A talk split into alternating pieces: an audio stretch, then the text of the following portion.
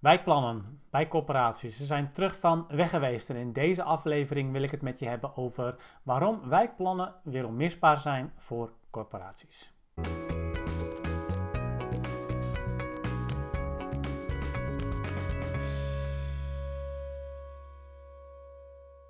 Ja, ze zijn dus terug van weg geweest, die wijkplannen bij corporaties. Want in 2016, toen de nieuwe woningwet kwam, toen leek het wel alsof corporaties alleen nog maar met die woning bezig mochten zijn. dat werd in ieder geval zo, ook zo ervaren door heel veel corporaties. corporaties gingen zich richten op de kerntaak. En die kerntaak was eigenlijk de woning. En niet meer zozeer de woonomgeving. En al helemaal niet de bredere wijkontwikkeling. Maar de laatste jaren is er wel wat veranderd. Uh, inmiddels is duidelijk dat leefbaarheid wel degelijk ook voor corporaties een belangrijk thema is. er is uh, bijvoorbeeld als er sprake van overlast is, ja, dat zijn geen dingen die je op het niveau van één woning kunt regelen. Het zijn vaak ook niet eens dingen die je op het niveau van een complex of een straatje kunt regelen. Het gaat echt over een wijkaanpak en ook samen met andere partijen daarin optrekken.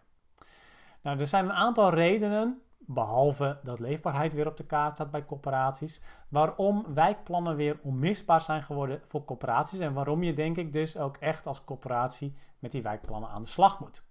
Naast het aspect van leefbaarheid is er ook vanuit betaalbaarheidsaspect, dus vanuit uh, betaalbaar wonen, um, is er ook heel relevant om op wijkniveau te gaan kijken.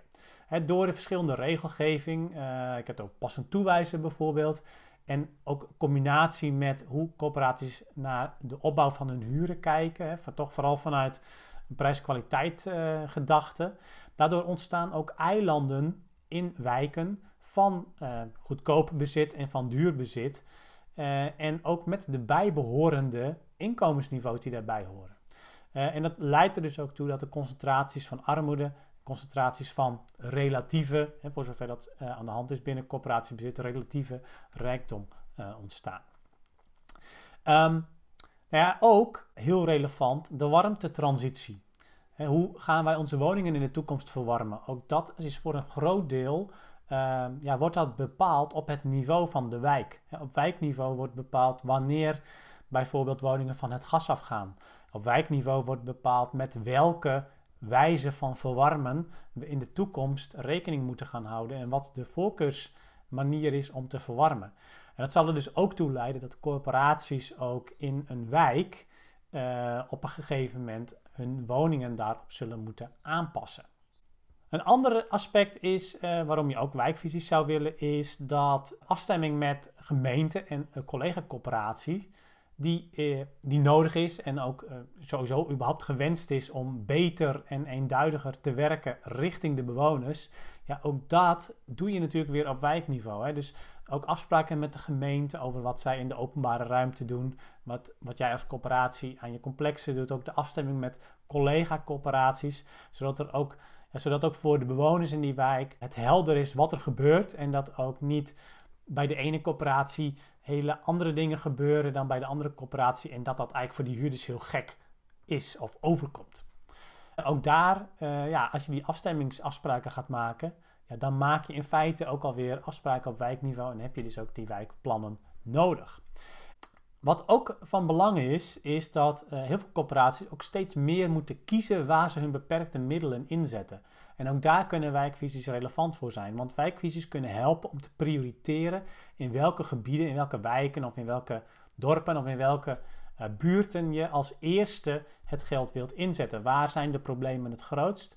Uh, waar kun je met de beperkte middelen het meeste maatschappelijke rendement realiseren? Ja, ook dat uh, kun je pas afwegen op het moment dat je ook op wijkniveau alle feiten en cijfers in beeld hebt en daar ook dus plannen voor kunt maken. Nou, um, er zijn een aantal redenen waarom je volgens mij echt met wijkvisie aan de slag moet. Uh, heel veel corporaties zijn daar natuurlijk al mee aan de slag, dus ik ben ook wel benieuwd wat jouw ervaringen zijn uh, als je er al mee aan de slag bent. En dus deel dat ook vooral onder deze video bij dit artikel, waar je het ook maar ziet. Um, dat kan ook op onze website. Als je toevallig als podcast luistert, uh, ga dan eventjes naar de website coöperatiestratege.nl. Laat een reactie achter en help elkaar zo ook weer om uh, die wijkplannen op goede manier te maken. En nou, ik wens je daar heel veel succes mee en graag tot een volgende aflevering. Doei! Bedankt voor het luisteren naar deze podcast. Wil je nieuwe afleveringen ontvangen? Abonneer je dan op deze podcast. En kijk ook eens op onze website corporatiestratege.nl voor meer praktische tips en downloads die jouw werk als coöperatiestratege makkelijker maken.